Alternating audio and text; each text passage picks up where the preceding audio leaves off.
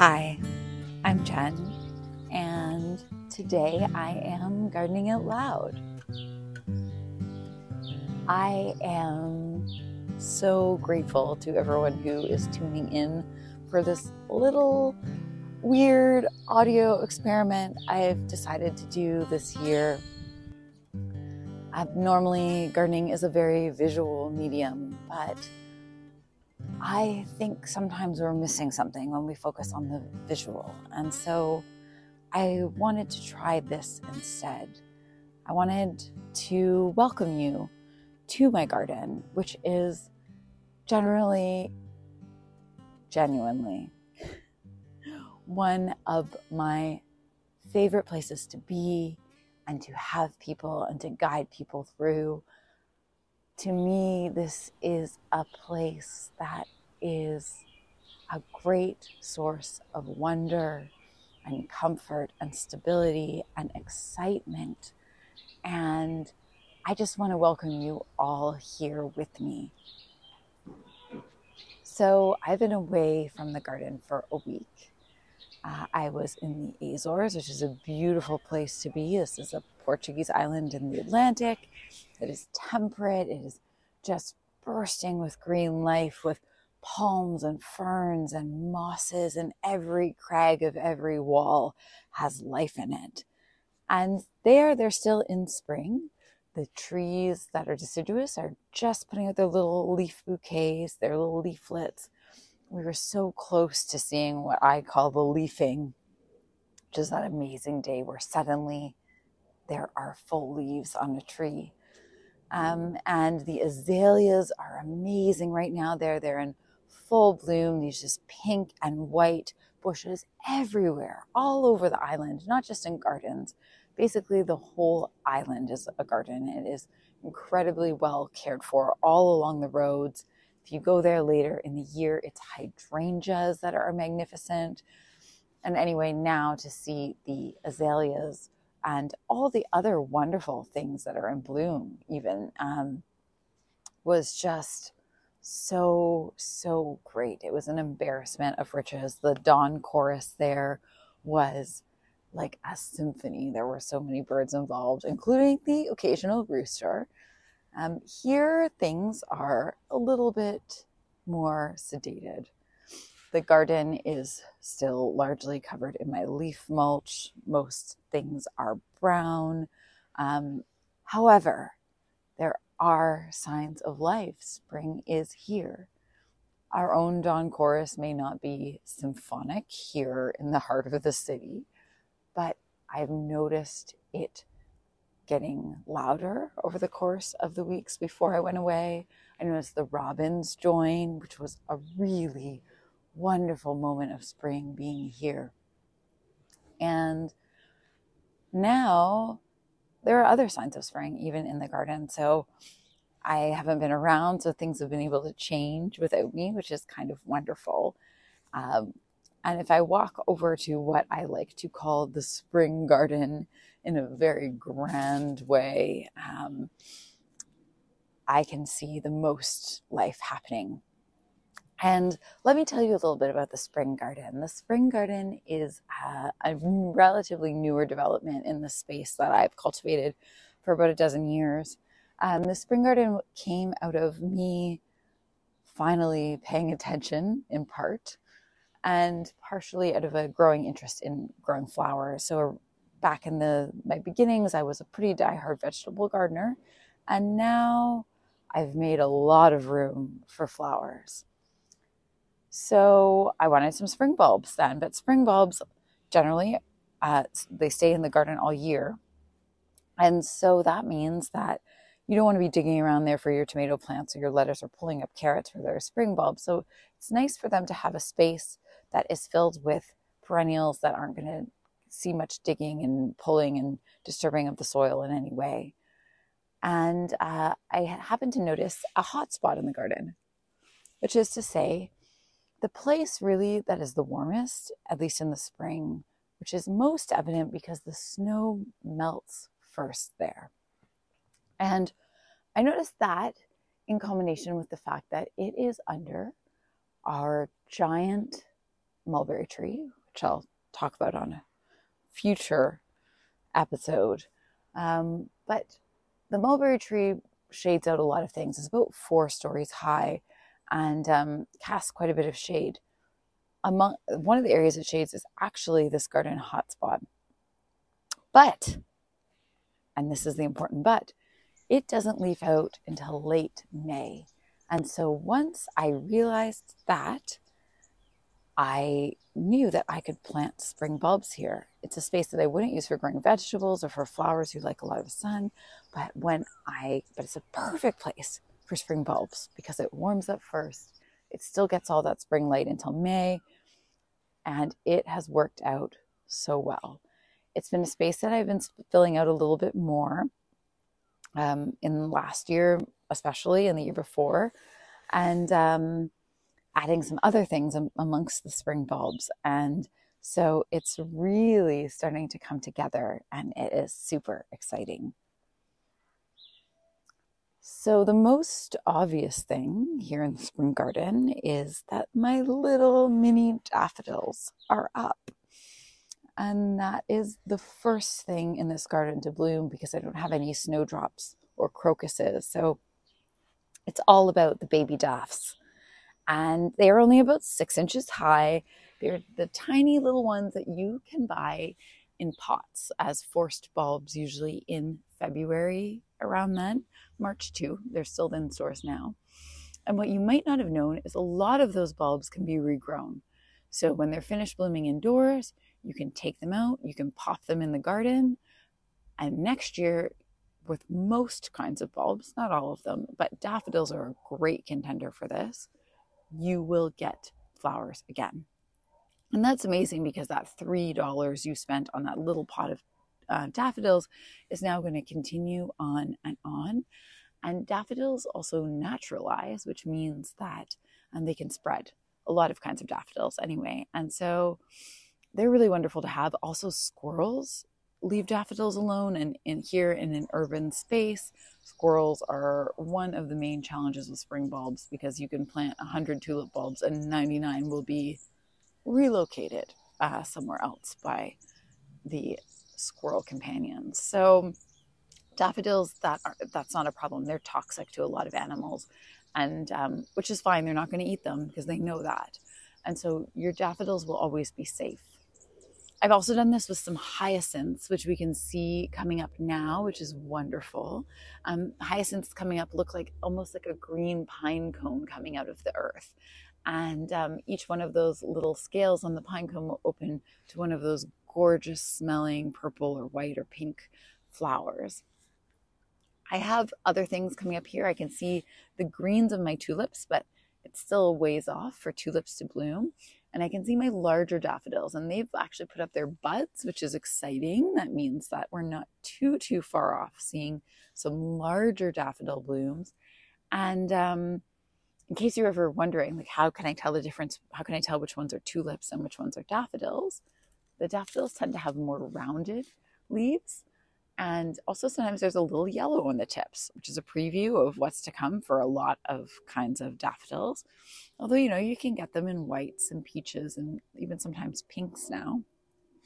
Tulips have pointier leaves and thicker and wider leaves. And my tulips here, I can see a little red just at the tips of the leaves. So I know which ones survived the squirrels um, and will hopefully see before too long other things that's that are happening here in the spring garden require like a little more careful attention, maybe a little digging around. I see some wild violets coming in, and I love to see that. that wild violets are such a wonderful plant.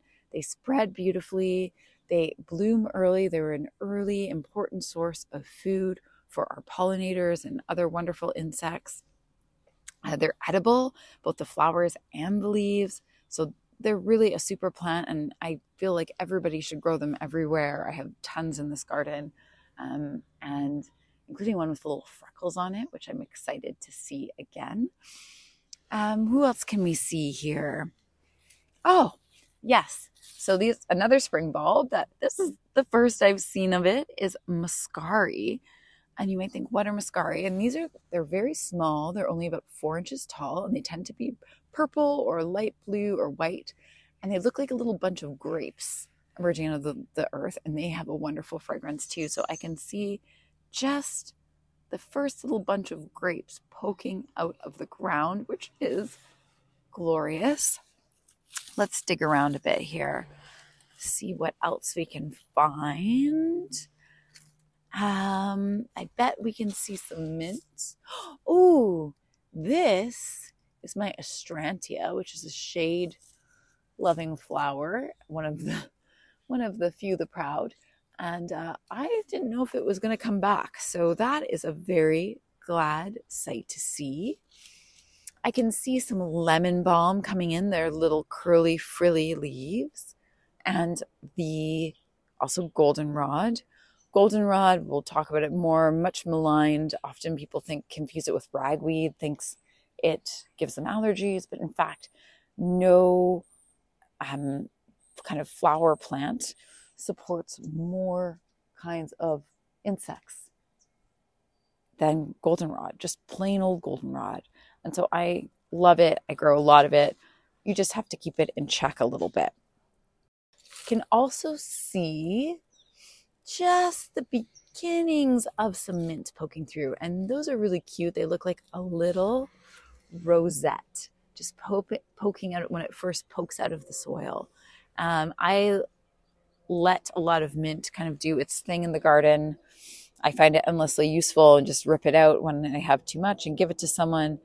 I fly in the face of the conventional wisdom that mint must always be grown in pots. Uh, that's that's not the way I do things around here, and uh, I love it. I think it's fine. One of the exciting additions to the spring garden that I, I added last year was some hellebores, and if you're not a flower person, you might not know a hellebore yet, but I hope you will look for them this spring because they'll be blooming very soon. And they're an early spring bloom. They like the shades. Again, this is a shady friendly flower. And they have these gorgeous uh, blooms that kind of hang their heads downwards, usually in like a purple, pink, white scheme. And um, I bought some uh, plants last year and put them in. So I haven't seen them bloom yet. And I'm hoping they made it through the long winter. And even now is the time when we can start to cut away some of their leaves and I can see the new growth coming. So that's really exciting. There's some beautiful dark purple fresh growth coming out of the earth. And oh my God, my first hellebore flower she is so beautiful. It's a dark purple. I'll have to include a photo because this is a gardening first for this yard. And I am so excited that my hellebore experiment is working. Okay, I don't want to go on and on on our very first episode together, but let's just check in on a few other things that might be happening. Today I am going to plant my tomatoes. I'm going to start them inside. This is a bit later than I would normally start my tomatoes, uh, but I was on vacation and I didn't want the cat sitter to have to also keep alive like 40 tomato seedlings. So I'll be starting my basil, my tomatoes, probably a few flowers inside to go under my grow lights very soon. And you know, like I said, I usually start them a week, two weeks ago and I can feel I feel pretty good about that. But this year I'm going to try putting out seedlings that are a bit younger. Charles Dowding, who's the great British no dig champion, he suggests putting out younger seedlings as being better. They're more adaptable. They can they can spend more time growing with all the nutrients of the earth. And so I guess this is the year for the experiment of that. So if you haven't started tomatoes inside and that's something that you want to do and you have the appropriate light to do it, which is generally a south facing window or an artificial setup, let me encourage you, it's not too late. Gardening is much more forgiving than we give it credit for. Uh, I also have things going in my winter sowing jugs. So these are um, my trash looking greenhouses that are a lot of repurposed containers. So things like four liter water jugs, old peach baskets that are those clamshell kind, salad clamshells. So they kind of they get filled with soil with some seeds and they get put out in the garden in the snow to wait for their moment to shine. And these little jugs or whatever container it is act like passive greenhouses. They make it a bit warmer, they keep moisture in, and they there's no weed competition in there. So the little seedlings have a chance to get kind of a head start. And then what happens is in, you know, anywhere from I don't know, 2 to 2 weeks from now onward, I will start planting transplanting those out into the garden. So if we peek into the jugs, yes, who's this? I have some bok choy babies happening in one jug. Um, that's great to see. They they don't mind the cold, so that's why they germinated sooner. Ooh, who is this? Oh, some scabiosa, a beautiful cut flower. Ooh, the star flower kind. That's a special kind. Glad to see them. And I expect, oh, there's something growing in here. Oh, summer savory coming up in there. Yeah, things are happening. And it's supposed to really heat up this week. And I expect that will show me much, many more, will have many more things happening in these jugs next week.